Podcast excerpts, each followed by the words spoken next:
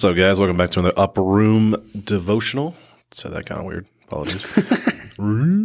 uh, uh, we're continuing the uh, parables. Uh, Justin's got one picked out for us, man. Go ahead. Yeah, Luke 15, the parable of the lost sheep, which most people know. It says, Now all the tax collectors and the sinners were coming near to him, Jesus. Both the Pharisees and the scribes began to grumble, saying, This man receives sinners and eats with them. So he told them this parable, saying, What man among you, if he has a hundred sheep and has lost one of them, does not leave the ninety nine in open pasture and go after the one which is lost until he finds it?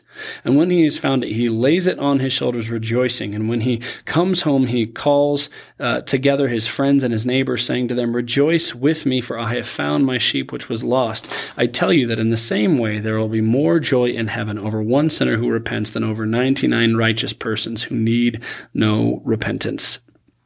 Well, this parable is an interesting parable because uh, Jesus is dealing with people who were frustrated at the people who were king, coming into the kingdom of God. Mm. And we don't like we don't like this parable. We think we do because we always think we're the lost sheep. Yeah. Right? Yeah. Like in this parable, we think, I'm the one that God saved. This parable's amazing. But then if you know somebody who's the lost sheep, you're like, no, nah, he's a wolf.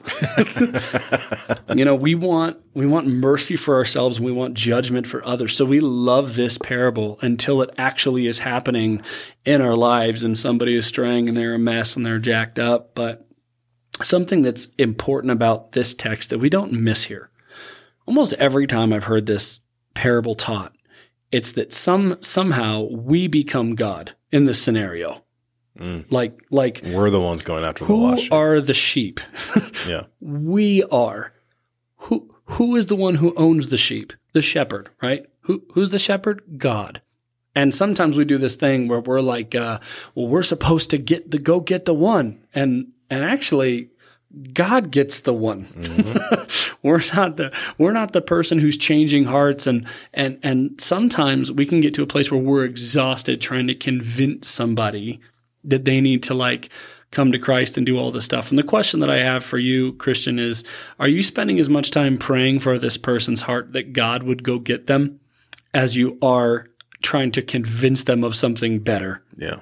And and oftentimes, uh, like I said, I've heard this preached that God cares, you know, so much about the one, and it's like, and we need to care about the one. We got to go out there. Yes, we should care about the one too, but we should remember this text is saying God's the one that transforms hearts. God's the one who goes and gets those that are His. God's the one that brings them into the fold. And what's our joy? When He found it, He lays it on His shoulders, rejoicing. And when He comes home, He calls together His friends and His neighbors, saying to them, "Rejoice with me, for I have found my sheep which was lost." When they come back into the flock, that's when there's a party and there's a celebration. And uh, what happens when a when a person who's been living in sin comes back to church? Usually looks, gossip, distrust, frustration, right? Like the the part that we're supposed to participate in in this particular passage um, almost tends to be the opposite of what people do. And I've said this before, like we wouldn't let King David serve in our kids' ministry. Yeah. You know what I mean? Like, oh, he's he did terrible things. And you know what? He did. But the the point of this passage is that God changes hearts. The Pharisees were frustrated because Jesus loved messy people. And when messy people get brought back into the fold, our tendency is to turn into Pharisees and and let people know, well, we don't trust you yet, and you're not good enough yet, and you need to prove yourself again, and all this stuff. And, and Jesus is like, nope, when somebody comes back, we celebrate. That's what we do. We celebrate, we praise God that God's doing a work in their life, that He's brought them back to this place. And again, um, we want to be the kind of people who love people and are always inviting them back, but always knowing that God is the one that's doing that work. And when they do come back, we don't treat them like a lesser Christian. We invite them in and rejoice with them and continue to help them grow in their faith and in their love for the Lord Jesus Christ because he's the one who brings messy people in. He's the one who brings lost sheep home. Reminds me of a conversation I had um, uh, oh, our uh, old church that we went to. Yeah. This guy was talking about some church he went to and how terrible it was, right? And he's like, well, I mean, it's the church's responsibility to save people. So, I mean, I'm like, it's no, not at all. That's not what the church is for, buddy. And he, like, his eyes got super wide and like, who's this heathen talking to me now? You know what I mean? How dare you? and listen, But it goes back to the lost sheep, right? Like, yeah, yeah. It's God who gets the lost. It's God who brings them to the church, basically. Yeah. You know, And that doesn't mean we don't participate in the No, Great not at all. Commission and Yeah. what God has called us to do. But what we're saying is part of the church, our job is to celebrate the work that Christ is doing in people, not assume that we're the one actually doing it.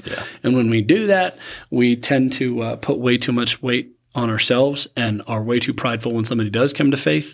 And then we become judgmental when somebody comes to the faith and we didn't do it ourselves. Yeah. Yeah. So Very true. Yeah. So really important that we pick up on this, guys. And uh, my hope this week is that you would love messy people, you would invite them in, and you would celebrate uh, when God does a work in their life. Um, one last thing too. One thing I've always found helpful when it comes to lost sheep people, Yeah. um, is when like they were talking to John the Baptist. It's like, is he really the Messiah? Is he really the guy you know the scriptures talk about? And Jesus responds, "Come and see, yeah. come and see." Yep. I'm talking to a lost sheep. It's like, come and see, come to church, come and find out for yourself. Check You it know, out. Yeah, yeah. Amen. Amen. Good word, man. Good yeah. word. Awesome. All right, guys. Have a good day.